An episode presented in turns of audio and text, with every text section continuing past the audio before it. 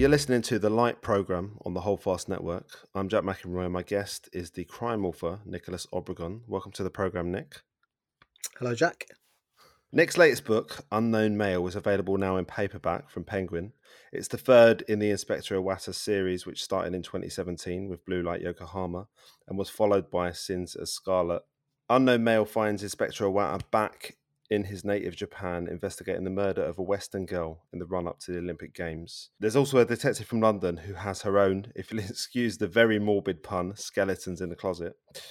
A mm. man who's abducting and murdering sex workers and the usual turmoil of the Tokyo police's internal politics. Nick is a good friend of mine, and we discussed his first two books, as well as growing up between London and Madrid and moving to LA, on episode 165 of my other podcast, South London Hardcore. You can find that at holdfastnetwork.com or on your podcast app of choice. Nick, I'm curious about how you set out writing an Iwata book. Three books into the series, there are things in common. They have sort of structural similarities, they're stylistically consistent, uh, they're all in a sort of similarly dark tone. But the three books are very distinct. They're not kind of killer of the week uh, type books.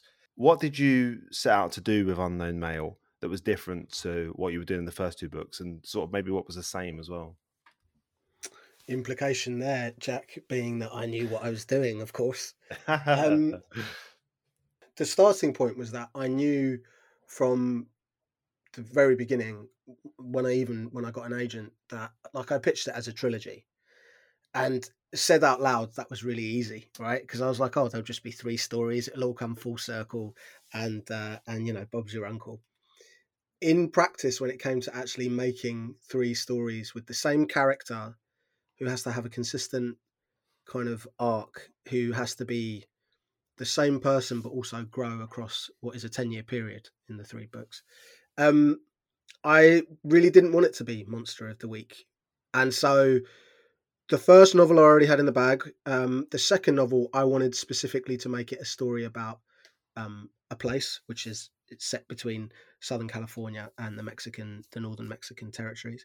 And then, so then this third book, I thought, well, the first book is set in Japan, the second book is set in America. It has to go back to the source, it has to go back to Japan, even though he doesn't want to. And so it was a bit floaty for me. And I thought, I want to get into uh, a classic, a kind of like outwardly classic story with Iwata, where he's investigating a serial killer in in the kind of standard garden variety mold. But I'm not interested in like grisly calling cards. I'm not interested in some like lurid, you know, imaginative way of killing people. I don't care about that stuff. We've been scraping the barrel on that for like years as it is. Mm. What what scares me is the unknown, right? R- roll credits. Um, what scares me is when you look at a person and you can never know what kind of lies beneath that. They could be good, they could be bad. And so I wanted to get into a guy who looked normal, who was absolutely normal, like Mr. Grey on the outside, but internally had something else going on. And I spoke to um, some uh, criminologists and some um, forensic psychiatrists and they all said a similar thing. This is for another project I'm doing, which I can't talk about. Sorry to vague tweet, but they all said the same thing, which is, look, this idea that serial killers are playing cat and mouse with the police, that they're like leaving calling cards, that they're talking to the police. Yeah, it happens now and then, but basically, it doesn't really because murdering people is a personal thing to these men. It's personal, and that phrase there got to me. So that was kind of where Iwata Book Three started life was a plain man doing very unplain things for his own reasons. So that's Mr. Sato, of course. We found yes. that out early on, don't we? That's not a spoiler. No spoilers. Not, no uh, spoilers. Yeah, it's not. Well, I don't know, man. There's. I'm a very uh, sensitive uh, viewer and reader. I don't, you know, I don't like to know anything. What do you mean it's set in the Middle Ages? That kind of thing. Right, right, You've right, ruined it. You've ruined it for me. the kind of killer of the week, monster of the week thing the other mm. side of that is that the the detective or whatever character it is, you know, Columbo or mm. Quincy, or even ones in like I imagine people like characters like Alex Cross and that, although I've not read those. Mm. Um, those characters, I imagine, don't change very much. They don't necessarily have a lot of backstory going on, or mm. I shouldn't say backstory, their own story. Whereas yeah. uh, Iwata, Um, Mhm. Very good. He's he's his arc is as big as this is maybe one thing that surprised me because obviously um, we've been friends a long time. I knew you Mm. before the book was done. I assu- I didn't really when you started telling me about it, I didn't really realize that.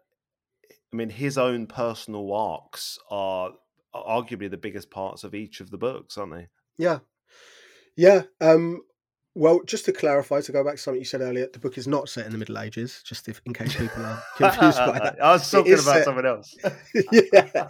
Um, yeah, no, I think that's a fair point, Jack. Look, I think, um, oh God, I can't remember his name now. Look, someone back in the day, French and very clever, said uh, the mediocre detective story occurs in the world of the detective.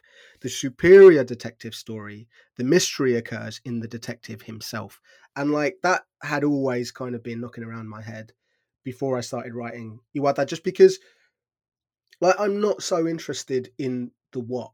Obviously, the what is important. That's why somebody's paying 10 quid, 15 quid for a book. Hmm. But at the same time, I think really what drives people to push a book into someone's hand and say, listen, you've got to read this, this is great, is character, is human beings. And for me, I always, it was always important to me to to see a man, a human being, carrying out these investigations, but also these investigations impacting him as a human being, rather than just like like much as I love Columbo, and I really, really do, Columbo, as you say, never changes. Columbo is who he is. It's the same as James Bond. They exist because they are this.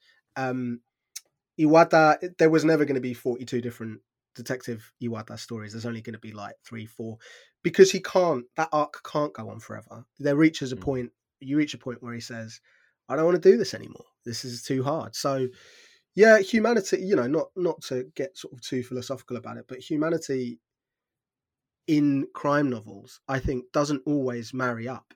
But I think the best ones do have that humanity. Like I think people still talk about the Silence of the Lambs today, not because of what Clarice Starling is investigating outwardly, but because of what she has to investigate inwardly. And I think that's you know not to compare my book to that because it's not as good as that, but that was the kind of general thinking.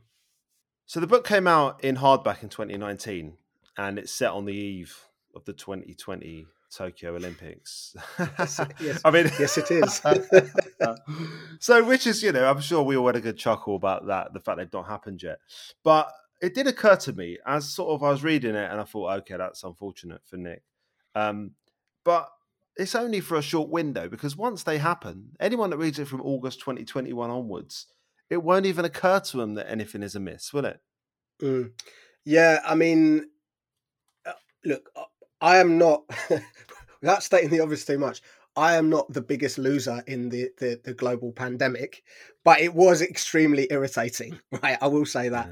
Mm. Um, I did kind of go over the possibility with my editor of just removing all mention of um, the word 2020, you know, but Mm. th- it's almost like then you make it a thing, right? Because then if we just say the games, Yeah. everybody, every, I don't know, because then I have to write COVID into the story, right? Yeah. then yeah, I have yeah. to get into this like steampunk future where COVID has already happened, but Inspector Iwata is already vaccinated and he- everybody's wearing a mask and I don't know. So in the end, I was just like, look, let, let's just get slightly sci-fi, just a little bit. And and I think you're right. I don't think it really it it's not going to intrude on the story. Like all stories require some suspension of disbelief anyway. We all know it's like naff Mm. and made up.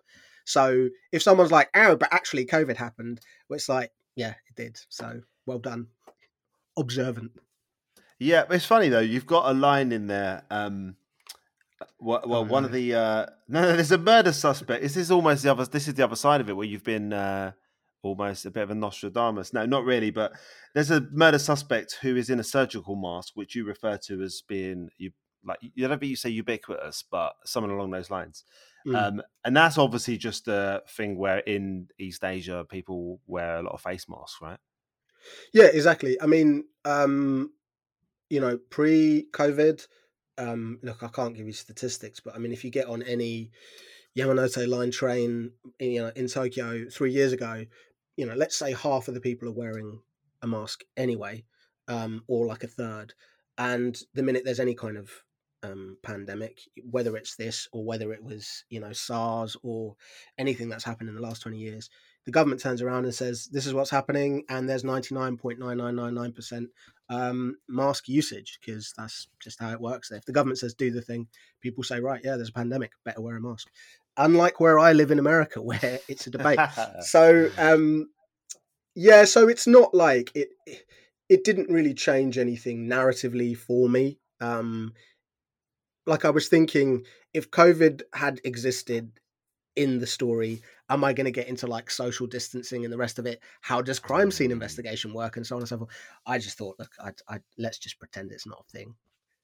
There's been a lot of talk about, um, oh, when when the movies are back, it'll just be all films about COVID, and you know, mm. it'll be storyline and everything. But I don't know, my my gut kind of says that we, it'll be a thing to sort of forget in a way in fiction. It won't serve a huge unless it's you know there are things where it will fuel certain stories, mm. but I don't really see the why you'd sort of squeeze it into every story. What does your gut say about COVID and fiction in the sort of years to come? Um, well, I think that on the one hand, I think that art and creativity are ways of trying to understand um, really hard, scary things. That's something we've been doing, you know, from day. Like, why do the Mayans point up at a solar eclipse and say, oh, that's because we've displeased this god? I mean, they don't know, but it feels better to try and understand it, even if you don't have the knowledge, than to just go, shit, we don't know, right? It's scary. So, on the one hand, I do think there is something to be said of, you know, COVID diaries and all of that, which you are seeing now in uh, in literature and Netflix and the rest of it. But I mean, I think the other side of this is, um, as you say, I think you know, literature, um, movies, TV is an escape from the day to day, and I think if you're just giving people what they already have, then even if it's sublime, it doesn't provide an outlet. It doesn't provide that escape, right? So, I mean, I don't know. After 9 11 happened, let's say, how many 9 11 movies were there? Like two, three? Yeah, right. You right. know, you look at um, like let's say Spain. I mean, I know we touched on this the last time uh, we spoke, but you look at you look at a country like Spain where you know fascism is still a conversation today somehow, right? Even though they're finding, you know, un uh, you know they're finding bones down wells and and mass graves to this day because of fascism, because of Franco. To this day, it's still happening, right? But Spain walks and talks like a normal European country, right? But on the one hand, it's only like back in the 70s that Franco was still alive doing these things. So you would think fascism would be a conversation because of Franco to this day in Spain. People don't want to talk about it. It's not that it's taboo. It's not that you can't talk about it. They're just knackered of the subject. So I think, yeah, there will be some. Look, to answer your question, yeah, there will be some stories about COVID, but I think the other side of it is that there comes a point when something is so universal that it's just it's just like it's just blank paper. You know what i mean? It, there comes a yeah, point where yeah. it's like if you if you read like amateur fiction and the guy is describing what the sun looks like don't describe the sun. You know what i mean? Like just move on to the next thing. So that's that's uh, that's my take on covid. I will not be writing any covid stories no I, I also heard it referred to on a podcast i forget where um as being like the biggest global event of you know most of our lifetimes, but also not really having any central events. Like yeah, right. It's not it's not dramatic, is it? One of the kind of phrases you often hear in these like big seminal moments throughout life is "Where were you when Kennedy was shot?" or wherever, right? Um, I remember being in Liverpool Street Station and on that big video Videodrome screen, uh, the words "Michael Jackson dead" just flashed up and I was with a big mm. group of my friends. We just come from a, a football match, and we all just stopped. Everybody just stopped. Everybody in the station stopped and started talking to each other. Which, if you're not from London, it's not a regular occurrence. yeah. Where were you when that moment you know happened? Well, I was in Liverpool Street Station with COVID. Where were you? Well, you were at home. We were all at home. We were all mm. doing the thing. Like you say, there was no like central moment, and I think we as humans have been telling stories since you know, cave paintings, you know, like since Neanderthals were splitting reeds of grass and making little tunes as like little flutes to entertain kids, right? Like we tell stories. That's what we do. That's our way of understanding stuff. And the way you have to tell those stories is by saying, I don't know, today I saw a saber toothed tiger. It has to be something fantastical. And if it's just, there was a big illness, a bunch of us died, we all stayed at home and just waited the thing out. Mm. It, it's it's not as much of a story as like you know Jack who went outside of his cottage and then went up the beanstalk and then did the fancy. Do you know what I mean? So yeah. I just think it doesn't lend itself to to a story because what you're left with is oh this is now how i feel about my life after having to you know have been stuck in my bedroom for a year and a half. It's it, it's just reflection it's rumination it's not yeah maybe you get um i mean you can express that in um things like music and poetry and paintings mm. and whatnot maybe not in long form storytelling so much you know? Right. Yeah you need to go somewhere in a story is basically my point. So going back to your book nick Yes. Um, well, first of all, going to another book. I recently read a book called The Vorrh by Brian Catling. It's a uh, historical fantasy novel. It's like okay. a historical fiction with a big fantasy element. Really enjoyed it. We talked about it on South London Hardcore. And uh, well, anyway, but there's a moment in it where it's just like this sort of uh, small moment in it where it's revealed, like anecdotally, if I remember correctly, that a man has deliberately blinded his children so that he can get more money when he sends them out begging. Um, and it's a moment that it's just a, sm- a small moment, but it succeeded in upset, upsetting me, and also so sorry, that's a bit it's a bit much. It? it is, but wait, wait till you hear the question. Um, but like it also sort of, I guess the point is that wherever you turn in this world that the author had created, there was unspeakable horror. Mm. And Mean, you've you have a few moments along those lines, right? I'm thinking mm. particularly of there's a detail from one of the characters' North Korean childhoods, mm, right? Yes, or childhood even. Um, I know what um, you're. That, yeah, exactly. So, well, I won't spoil that for people, even though it's only again, it's only like an anecdotal detail, but. I just wonder: is that? Um, I mean, is that a, how? To what extent is that a literary device, or is mm. that your kind of worldview that just everything is so grim? See what I mean? Yeah, no, I do. Um, that's that, you know, not to be patronising, but that's a good question, Jack. um, well, okay, so specifically that North Korean character, um, I was gonna, I was gonna, I was sort of playing with the idea of maybe like a, an Inspector Iwata short story where he goes to North Korea and you know for reasons, reasons, reasons has to has to do a case there. Um, I didn't end up doing that because it was really hard and naff and didn't make sense. But what I was left over with was this um, North Korean spy character who just wouldn't leave me alone, and he ended up kind of forcing his way into the novel. And so I did a lot of reading um, non-fiction books of escapees from North Korea who would then write fantastic books such as um, one's called Nothing to Envy, which is the, the mantra that's constantly repeated there. There's nothing to envy in the outside world. Um, and so that specific anecdote, which again we're vague tweeting here, but is is a is a is a true thing that a real guy went through.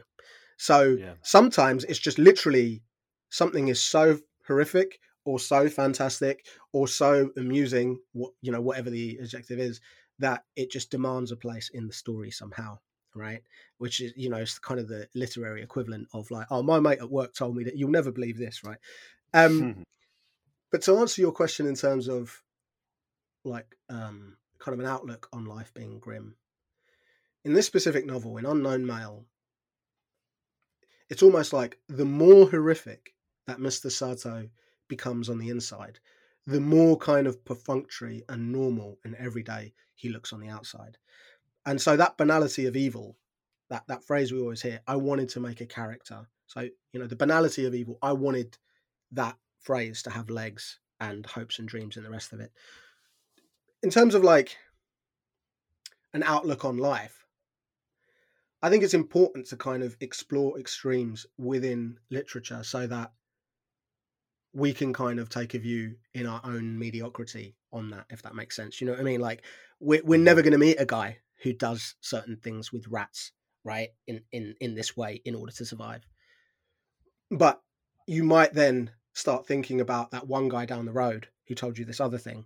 You know what I mean? And I think just mm. if I don't have great literary aspirations. I don't think I'm going to be remembered through the ages, but what would give me great pleasure is simply if someone were to read my book and then like Wikipedia or something, right? Or to then have off branch thoughts about XYZ.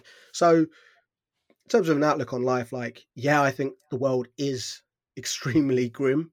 Um, and I think literature is one way in which we can explore that momentarily without getting too depressed, without getting too kind of like hopeless, um, and get something back from it and then carry on with our lives and, and, and, and try and ignore it for a little bit, if that makes sense.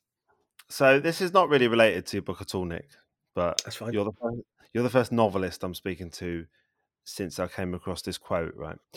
So I do you know the comedian Norm Macdonald? Yeah. Yeah, so if anyone listening doesn't know, and I'm sure many won't, he's a really dry stand-up comedian from the sort of 90s to present really he wrote a memoir a fictionalized memoir which is a masterpiece i would say really really fantastic uh, but brilliant brilliant comedian but so he's as i say he's written at least one book um, and he tweet he often tweets things and then deletes all of his tweets afterwards so he wrote this right i just wanted to kind of get your take on it Mm. today was very tough I'm writing a novel and finally finished the first draft at 800 pages. After a full day of agonizing, I'm scrapping it. There is a peculiar pain that comes with waste, waste of time. Anything else you can get back, but this time, this time, gone. I began close to eight months ago and worked at least two hours a day, each and every day. This was my promise to myself. The typical day would usually be seven or eight hours. It came easily, like it was coming not from me, but outside of me. I suppose that magic feeling should have been a clue. It can never be easy unless there is a flaw alive and metastasizing. It was false. When you read words so empty of anything but tricks, you are humiliated. But it's okay. It was never published. But the time, the time. Love the, I love your reading of that. Well, um, so there's a few things in there. I mean, I certainly related to um, that feeling of the time about wasting the time. I think Mm. coming to terms with the fact that you will waste enormous amounts of time as a writer is that is part of it. You just that you're always going to waste time, and you can eat, Mm. you know sometimes you can go no, you know maybe a better writer, or I could use this in that or whatever. But for me, the key was coming to terms with it's just part of it that you're gonna Yeah. you build a house and then it gets bulldozed the next day. Yeah, hundred percent. Look, I think uh, you know, not to get into like, a Twitter spat with Norm Macdonald, but um, look, I think yeah, n- no like esoteric. Oh yeah, but you know, all writing is good writing. Blah blah blah. Because you go like you know, not all writing is good writing. I've seen enough of it to know that. Um, but I do think that if you end up like jettisoning jettisoning a load of um your prose, you shouldn't just fucking delete that man like y- you need to you need to yeah remove it from your manuscript but keep a hold of it because there will be whole characters there will be whole segments in there that do work um for your next thing or the thing after that or the thing after that like so if if you've written an entire novel right um if you put 8 or 9 months into this entire novel and that writing outside of yourself thing that he's talking about that's exactly what i felt in my first novel he's talking about inspiration right you're inspired Mm. when you feel that for the first time, as I did with my first book, it's the one and only time I've ever felt that, where it's just flowed. Um, that's intoxicating, that feeling. You feel as if you're righteous. You feel as if this is what I should be doing. So I completely get that. If you get to the end of this and then you just delete the novel, you fucked it up, right? If you spent eight or nine months to something that you say at the end of it, this isn't good enough, then yeah, you were inspired, but you weren't honest with yourself. Because at the end of the day, like, if you spent eight or nine months without asking yourself, is this good because I like it because it's me? Or is this good because objectively it's good? That has to be asked about every single sentence you put down, right? Not about, I'll ask myself that at the end. Because that's essentially the difference between doing this for a living and doing this for a hobby.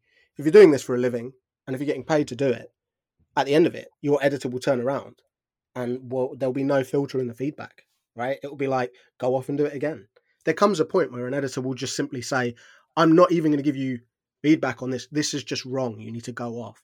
and and rework it with more X, Y, Z. You know what I mean? So, I, I, I think that he is hitting on something that I feel you know, personally attacked by uh, on the one hand, but I think on Hmm. the other hand, you you shouldn't just simply delete the thing. Um, Yeah, I mean, as I, just to be clear, like he deletes his tweets. Whether he deleted the novel, he referred to Right. him scrap, scrapping it, which I don't imagine he deleted it. I mean, I imagine he's sort of right, just move on to a new. You just put it in the archive folder, don't right, you? right, right. Yeah, Um, but there was, I but mean, I there is guess definitely something to what he's saying. Yeah, hundred percent.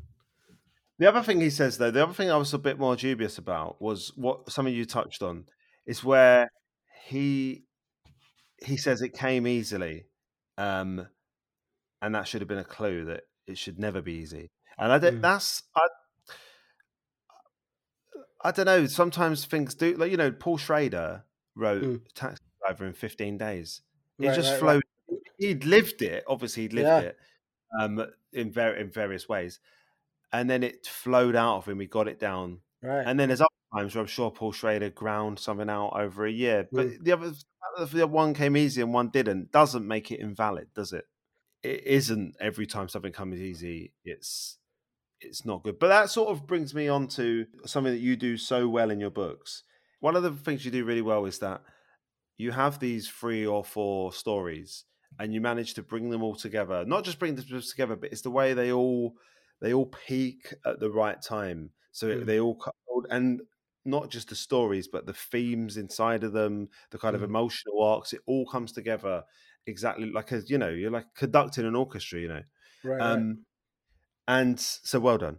Um, but but that is that is something that probably as much inspiration as you have, that is work, isn't it? hundred percent. Look, in those fifteen days that you're talking about for Taxi Driver, right? Let's say seventy percent of that flows because he's lived it, or because he's inspired, or simply because he knows he's onto something good. When you know you're onto something good, you don't need external validation because you know this is popping off the page. So there's that. If it's easy, it can't be good. I mean, you know, I, I don't know. That's like saying, have you ever seen Roger Federer hit a backhand up the line? Right. Yeah, For him, it is easy. For him, it is Mm. easy. But Or why like is it someone like? Dylan tossing off, exactly. you know, Dylan tossing off a song in 15 minutes, and it's the one of Exactly. the greatest songs ever written. You know, for him, it is easy. Um, but then, how did he get to that point? It, it, are we talking about some, you know, God-given innate gift? Are we talking about a lifetime of practice? Are we talking about a little bit of column A, a little bit of column B? Who can say where that X factor comes from? I think you can't speak for writers, right, any more than someone can say the phrase, well, as a mother, I think that X, Y, Z. It's just it's meaningless. So can it be easy? Yeah, it can be easy. Can can it always be easy? Well, probably not. Then it's getting a bit suspect. There has to be some work along with the easiness, right? If there wasn't, it wouldn't take him eight months. You know, to my mind, right, right, eight right. months for one draft is pretty good going. You know, Mm. people have said to me, 800 pages. 800 pages. You know, people have said to me repeatedly, "Wow, that's so quick that you've had uh, your first novel published in 2017, your second in 2018, your third in 2019. That's three in three years. That's crazy quick." And it did feel quite quick, but then again, I'm talking about the same character, right? Who's like donning the jacket again. So it was a lot easier to do that. Now writing my fourth novel outside of the same character, it's taken me two years. It's it's a lot harder to, you know, push a whole world up to stand up. You know, so can it be easy? Yeah, it can be easy. I don't think that necessarily means it has to be bad because some people are just really, really good, right? Some people it just comes to them Mhm. really easily. It doesn't to me. That's only ever happened to me once. Um, bringing together those themes that you're talking about, weaving that all together, you know, that starts out on a whiteboard, literally as a diagram.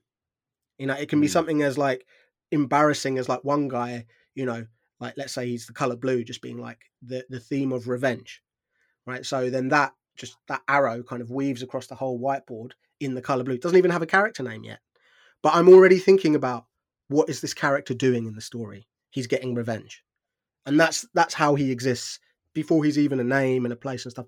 I think people go the other way often, especially amateur writers, where they come up with, oh, who does he vote for? What's his first pet called? You know, where did he have his first kiss? And all of these trivia questions, which is great. It's great to know your character, but what is he or her doing in the story? And if if characters aren't doing anything, then I mean, look, this is a tangent. If characters aren't doing anything, then they just exist, and people already just exist. And now we've gone back to our point about: is it a journey? Is it going somewhere? Is it a story, or is it just real life? And if it's just real life, we already have that. That's all we've got time for today. Thanks so much for coming on the show, Nick.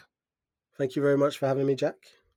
Unknown Male is available now in paperback, ebook, and audiobook, as are Blue Light Yokohama and Sins as Scarlet. And we always end the podcast, Nick, by asking guests who was the uh, most recent celebrity they spotted in the wild. I'll I'll go first. Give you a chance to think. I mean, you mm. live in Los Angeles. Yeah, I mean, so... I've got a leg up here, haven't I? Yeah, because mine is that I saw Will Self on Vauxhall Bridge. well, I, I once saw, it? I once saw Stephen Fry on that same bridge. Well, yeah, um, go, but that wasn't the last famous one. The last famous person I saw was fucking Harrison Ford. So wow, come are. on, yeah. Whereabouts, whereabouts was that? Uh, it was it was basically uh, downtown. Um, he was wearing a hat that said like it was like farmers group or something to do with farming. He looked quite old, and you know the whole thing in LA is like if you see a f- famous person, you just kind of like you don't make a big deal about it because like obviously mm. you're an Angelino, so you don't want to make a big deal about it. But with him, as he went into the coffee shop, I mean, he seemed quite polite, but even Angelino's like, "Fucking that's Harrison Ford, that is well." So that's pretty exciting. Oh, and I saw Snoop Dogg on the freeway. Nice.